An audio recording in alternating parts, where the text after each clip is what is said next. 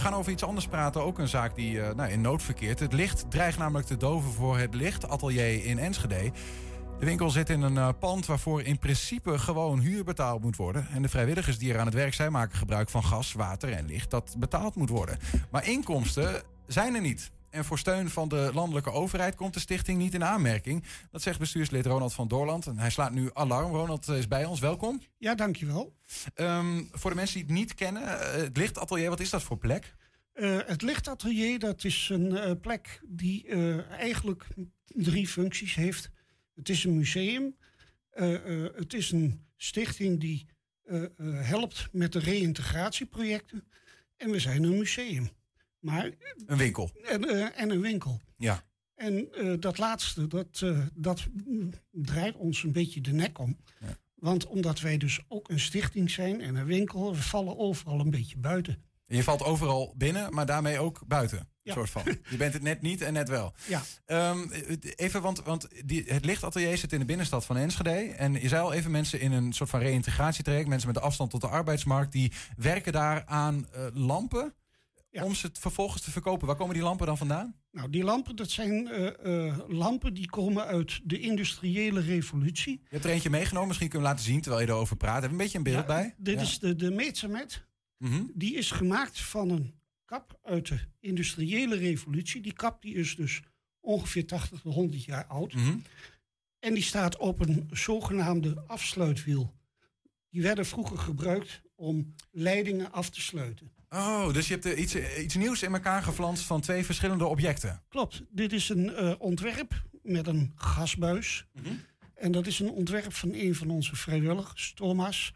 En uh, ja, dit, dit wordt dus als bureaulamp ja. verkocht. Ja, ja, dus ik snap nu ook even het museumaspect. Want dit zijn dingen die komen bijvoorbeeld ook uit uh, textielfabrieken en zo. Klopt.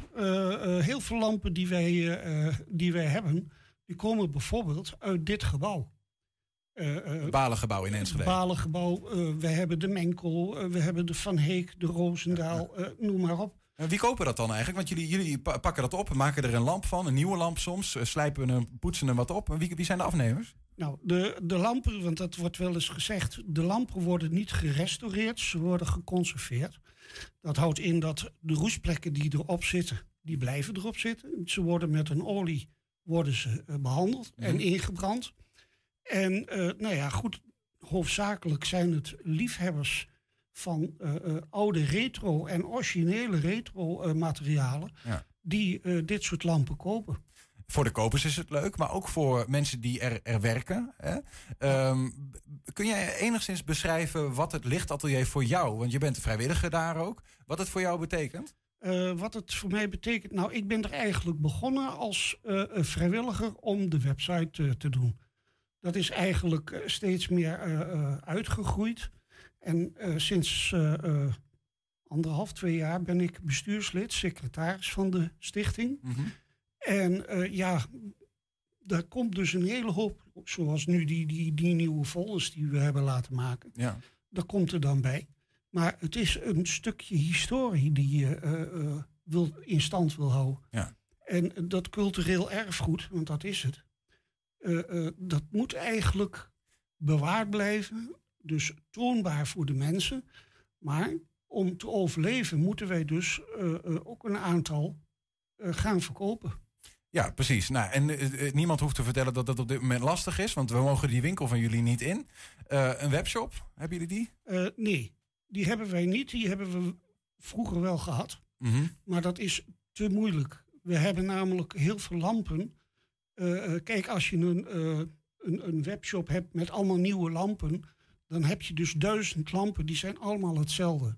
Bij ons zit op de kap zit een roestvlekje hier. Bij een andere kap zit een roestvlekje ja, daar. Het is allemaal custom made eigenlijk. Ja, klopt. Ja. En er komt nog bij dat uh, je kunt bij bijvoorbeeld hanglampen... kun je kiezen wat wil je, een gasbuis of wil je een ketting... Hoe lang moet die ketting zijn? Dus het is eigenlijk... mensen moeten echt bij jullie in de winkel komen voor ja. dat hele proces. Wij, wij werken dus uh, uh, de lampen naar wens van de klant. Ja, ja dat, ligt, uh, dat ligt nu stil. Dus ja, nee, die inkomsten zijn er niet. Je noemde al even steunpotjes vanuit de overheid. Um, bijvoorbeeld een TVL, hè, de tegemoetkoming voor vaste lasten. Dat krijgen winkels uh, vaak wel. Jullie niet? Nee, krijgen wij niet. Dat is wel aangevraagd. Uh, maar dan heb je dus weer dat je een bepaalde omzet moet hebben. En dat hebben wij dus. We hebben het aangevraagd. We hebben een heel klein bedrag gekregen. Maar je moet wel je hele hebben en houden van, van de administratie van 2019. Moesten we allemaal op gaan sturen. Mhm. Want dan gaan ze dus kijken. Hoeveel verlies heb jij? Ja, het zijn oude cijfers. Dus ja, dat is een beetje uh, uh, frappant dat ze dat soort zaken dat ze dat gaan regelen. Onder de streep in ieder geval uh, ja, geen slechts te weinig uh, inkomsten op, op dit moment en te weinig steun. Um, jullie hebben nog wel van de gemeente iets gekregen, hè?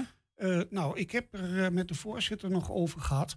En wij zijn er dus nog niet helemaal uit. We hebben dus contact met iemand van de gemeente. En die zou dus bezig gaan om de OZB voor ons door de gemeente te laten betalen. Dus. De onroerenzaakbelasting. In technisch verhaal? Dat is dus uh, in wezen gewoon kwijtschelding. kwijtschelding. En uh, daar hebben wij tot op heden nog niet zoveel van gehoord. Ja. Dus wij nemen aan dat dat inmiddels betaald is. Want anders had je al wel een keer. Hè? Wat, wat blijft er dan nog over? Even van, van mijn begrip. Jullie hebben een, een, een pand waarin je zit. Ja. Dus je zult waarschijnlijk uh, huur betalen. Klopt.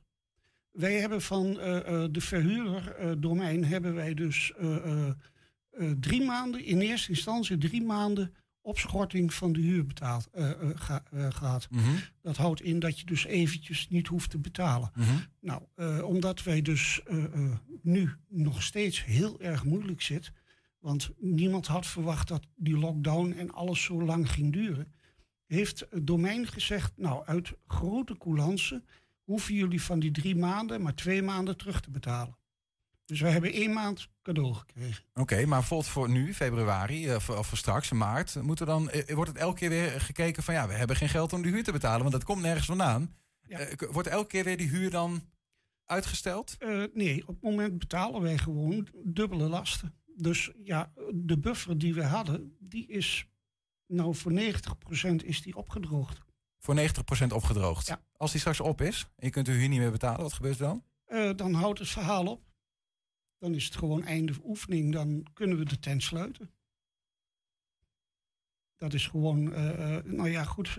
Je wordt inwezen, word je er dan uitgezet, mits er niet op het laatste moment dan toch nog. Mm -hmm. En ja, misschien de nieuwe regeling Tonk. Dan moeten we nog even afwachten. Want ja, er is nog heel erg veel onduidelijk. Mm -hmm. Het kan een, een gift zijn, het kan een lening zijn. Ja. Dus misschien... Maar er moet nogal wat betaald worden. Hè? Als je een aantal maanden huur extra moet, moet of tenminste achterstand moet, uh, moet betalen, dubbel. Ja. En, uh, en, en straks blijven die lasten gewoon komen. Dus de vraag is ook of dat toereikend is. Hoe voel je je daar eigenlijk onder? Want ik kan me voorstellen, jullie zijn, je hebt het al even genoemd, je hebt een maatschappelijke functie. Er werken vrijwilligers bij jullie met afstand tot de arbeidsmarkt. Die hebben daar een plek. Ja. Je hebt een museumfunctie, je laat iets zien van de, van de historie van Twente. Um, uh, naast dat je ook gewoon een leuke winkel bent met, met lampen. En, en, en het, het licht lijkt mogelijk uit te gaan als het zo doorgaat. Als het zo doorgaat, ja, dan gaat het uh, letterlijk en figuurlijk uh, uit. Ja. Dan wordt de knop omgedraaid. En dan uh, is het einde uh, uh, museum en einde lichtatelier. Hoe voel je daarbij? Lig je er wel zwakker van? ja, uiteraard. Ik, ik niet alleen natuurlijk. Alle bestuursleden die zitten daar natuurlijk erg mee. Mm -hmm. ja. Wat wil je eigenlijk? dat er een aandacht wordt, komt. Want wij zijn waarschijnlijk, en dat vermoed ik wel zeker, niet de enigste die tussen wal en schip vallen dat daar aandacht voor komt. En dat daar een, uh, uh, toch een regeling voor verzonnen wordt. Oftewel in Den Haag of bij de gemeente.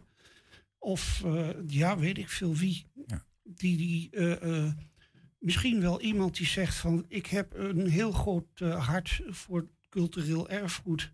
Ik wil jullie steunen, dat mag. En ja, het gaat niet door. Maar we hadden natuurlijk gehoopt dat we weer open mochten. Ja. Nou, bij deze in ieder geval uh, uh, jullie verhaal verteld. Uh, bedankt daarvoor, Ronald. Graag gedaan. Dat je hier was voor de openheid en heel veel succes met de zaak. Ja, dankjewel. En geniet van de folders. Zal ik doen. Dankjewel.